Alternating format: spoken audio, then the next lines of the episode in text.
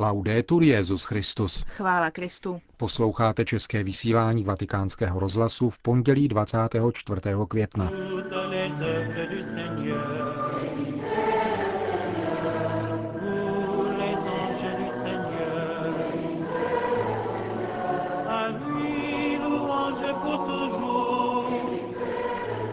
Benedikt XVI. přijal v oddělených audiencích prezidenta republiky Kongo a prozatímního prezidenta Moldávie.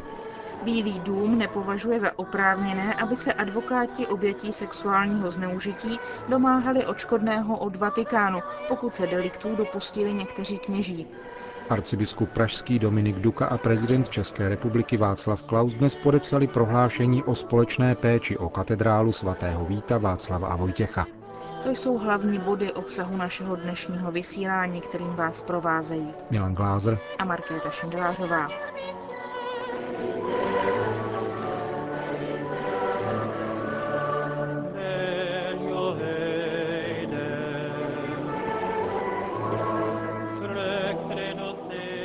Zprávy vatikánského rozhlasu. Vatikán.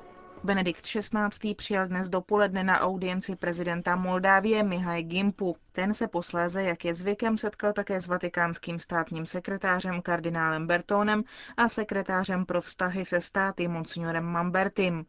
Jak informuje tiskové středisko, tématem rozhovorů, které proběhly v srdečné atmosféře, byla situace země. Byl uznán pozitivní přínos katolické církve ve prospěch obyvatelstva a oceněn dialog mezi církví a státními autoritami. Na závěr si obě strany vyměnily názory na aktuální otázky mezinárodních vztahů, mezi nimi například na kulturní a náboženskou identitu evropského kontinentu. Svatý otec dnes na audienci přijal také prezidenta Africké republiky Kongo Denise Sassou Nguessa. Hovořili spolu o iniciativách souvisejících s oslavami 50. výročí nezávislosti země. Byla vyjádřena obou straná vůle posílit dobré vztahy mezi Svatým stolcem a republikou Kongo a oceněn přínos katolické církve lidskému, sociálnímu a kulturnímu rozvoji obyvatelstva. S ohledem na politickou a sociální situaci regionu byl položen důraz na humanitární problémy, zvláště na otázku uprchlíků. Vatikán Šanghaj. Benedikt XVI. během své včerejší promluvy před modlitbou Regina Cheli poukázal na dnešní liturgickou památku Pany Marie Pomocnice křesťanů, která je dnem modliteb za církev v Číně. Mente fideli che sono in Cina Věřící v Číně se modlí za to, aby se jednota mezi nimi a spolu s církví všeobecnou stále více prohlubovala a katolíci celého světa, zejména ti, kteří jsou čínského původu, se spojují v modlitbě a charitě, které Duch Svatý vzbuzuje v našich srdcích, zejména dnešní slavností.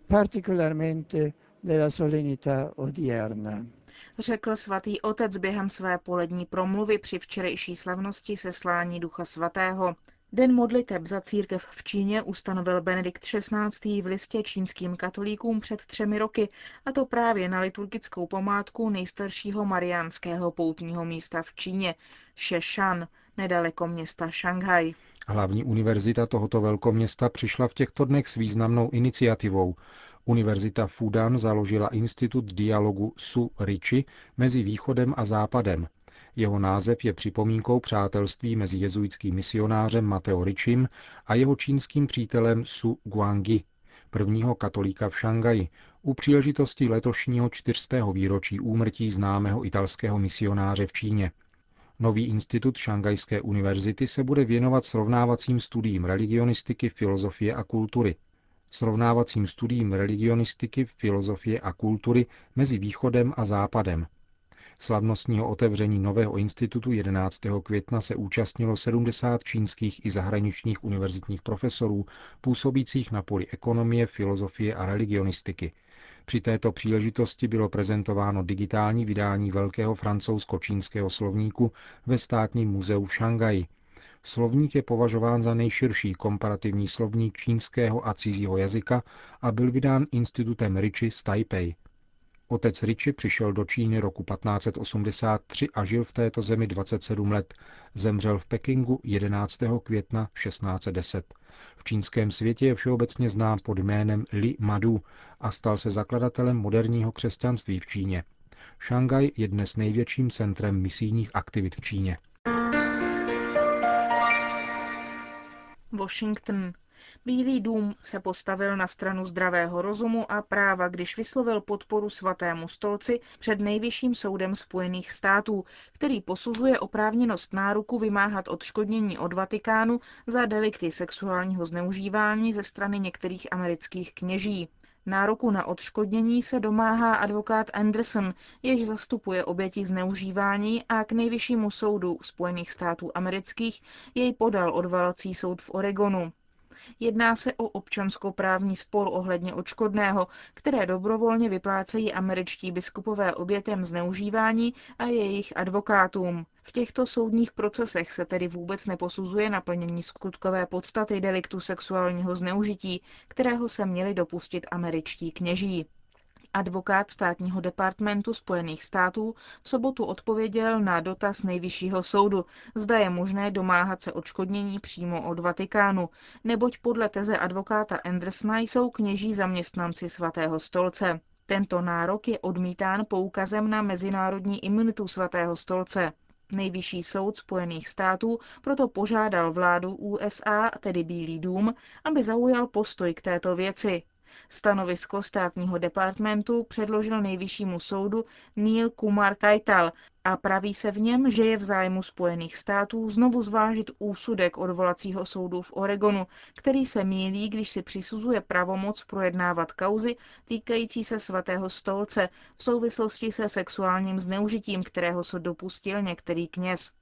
Federální zákon stanoví, připomíná právní zástupce Bílého domu, že svrchované státy je možné volat k občanské zodpovědnosti pouze tehdy, je-li dokázáno, že skutek, který způsobil škodu, v tomto případě sexuální zneužití, byl důsledkem výkonu zaměstnání. V tomto bodě se pak právní kancelář prezidenta Obamy shoduje se stanoviskem, které předložil nejvyššímu soudu právní zástupce svatého stolce v USA Jeffrey Lena. Ten ve svém stanovisku podal důkazy k námitce, podle níž vztahy kněží a svatého stolce nelze považovat za zaměstnanecké vztahy, ale jde v nich o náboženskou spolupráci. Celý spor u nejvyššího soudu Spojených států je nyní záležitostí devíti soudců, kteří se mají k celé věci do měsíce vyslovit. Vatikán. Stálá vatikánsko-izraelská pracovní komise projednávající majetkové a daňové otázky katolické církve v Izraeli se sešla 20. května, aby pokračovala v práci. Vatikánské tiskové středisko o tom dnes vydalo sdělení, které označuje atmosféru jednání za konstruktivní a zároveň zdůrazňuje, že bylo dosaženo konkrétního pokroku směrem ke kýžené dohodě. Následující setkání pracovní komise se bude konat za tři týdny. 15. června pak bude ve Vatikánu zasedat plenární komise delegace Izraele a Apoštolského stolce. Praha. Prezident republiky Václav Klaus a arcibiskup pražský a primas český Monsignor Dominik Duka dnes odpoledne v Pražské katedrále podepsali slavnostní prohlášení o úpravě vzájemných vztahů při péči o katedrálu svatých Víta, Václava a Vojtěcha. Obě strany se shodly na potřebě řešit vzájemné vztahy státu a církve na Pražském hradě spoluprací i s ohledem na to, že dosud nedošlo k závaznému majetkovému vypořádání státu a katolické církve za období od 25. února 1948 do 17. listopadu 1989. Nebudou tak pokračovat v soudních sporech o vlastnictví katedrály a dalších nemovitostí v areálu Pražského hradu. Prezident a arcibiskup Pražský v prohlášení konstatují, že jeho účelem je uspořádat vzájemná práva a povinnosti účastníků a určení podmínek společného provozování katedrály, umožnění jejího používání k liturgickým účelům římskokatolického ritu při zajišťování návštěvnického provozu, jakož i k účelům státně reprezentačním, zajištění péče o movité věci umístěné v návštěvnicky přístupných částech katedrály a určení dalších souvisejících podmínek a pravidel jejího využívání. Vede je k tomu společné přesvědčení, že katedrála svatých Víta, Václava a Vojtěcha je národním duchovním, kulturním i státním symbolem. K péči o stav a provoz katedrály v zájmu věřících i široké veřejnosti přispěje vytvoření rady, Jejími členy jsou držitelé sedmi klíčů potřebných pro vyzvednutí korunovačních klenotů z korunní komory katedrály, tedy prezident republiky, předseda vlády, arcibiskup Pražský, předseda senátu a předseda poslanecké sněmovny parlamentu České republiky, světící biskup a probošt metropolitní kapituly svatého Víta a primátor hlavního města Prahy a také nejvyšší zástupci státu, církve a obce. Členství v radě je čestná funkce. Společné prohlášení také stanoví, že kancelář prezidenta republiky, respektive zpráva Pražského hradu, poskytne pro řádné zajištění potřeb římskokatolické církve při péči o katedrálu k užívání potřebné nemovitosti na Pražském hradě, a to metropolitní kapitule svatého Víta v Praze. A zároveň jako doposud zajistí veškerou péči o tyto nemovitosti. Kan. Ekumenická porota Mezinárodního filmového festivalu ve francouzském Cannes ocenila film Des hommes et de Dieu francouzského režiséra Xavier Beauvoir. Označuje jej za esteticky výjimečný film, vyznačující se pozoruhodným kolektivním výkonem, neseným v rytmu práce a liturgie, který popisuje oběť trapistických mnichů z alžírského Tibiríne, Mniši dobrovolně se trvali v zemi, v níž řádili islámští extrémisté, kteří je roku 1996 všechny zavraždili. Film ukazuje hluboké lidství trapistických mnichů, jejich respekt a velkorysost vůči svému muslimskému okolí. Právě tento snímek obdržel také velkou cenu poroty v Cannes. Turín. Včera odpoledne skončil první výstav turínského plátna v třetím tisíciletí. V závěrečné bohoslužbě předsedal v turínském domě zdejší arcibiskup kardinál Severino Puleto. S nímž koncelebrovali biskupové z regionu Piemonte. Kardinál Puleto na začátku bohoslužby přečetl poselství svatého otce. Benedikt XVI. v něm vyjádřil svou hlubokou radost z toho, že mohl během své nedávné návštěvy města turínské plátno uctít a připomněl mnohá setkání, ke kterým při této příležitosti došlo, zejména setkání s mládeží, plné nadšení a dojímavé setkání s nemocnými. Všem věřícím pak poděkoval za hlubokou náklonost, kterou Petrovu nástupci prokázali. V čele diecézní komise pro turínské plátno stojí biblista Monsignor Giuseppe Giberti. Ten vatikánskému rozhlasu popsal svou zkušenost. Mám v tomto ohledu tak trochu privilegium. Strávil jsem totiž v přímém kontaktu s turínským plátnem několik hodin, tedy ve vzdálenosti několika metrů či decimetrů, což většina lidí nikdy nezakusí. To vytváří duševní rozpoložení, které se tak trochu liší od ostatních. Celou tu dobu jsem si neustále pozorně říkal, teď se na chvíli zastav. Zejména během výstavu brzy ráno, dřív než začaly bohoslužby, jsem se před plátnem zastavil. Tady pak byla příležitost k dialogu a bylo možné si uvědomit hlouběji detaily utrpení na hlavě, těle, rukách a nohách. Velmi spontánně pak vyvstalo porovnání s mým vlastním životem. Tato hlava trpěla, protože já jsem tou svou neuvažoval vždycky správně. Toto tělo trpělo, protože já jsem svému tělu dovolil to, co pro něj bylo důvodem utrpení. Moje ruce, moje nohy šly tam, kam on si přál, aby nešly.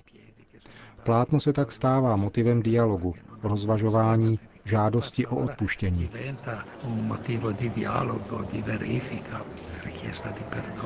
Říká monsignor Giuseppe Giberti, předseda diecézní komise pro turínské plátno.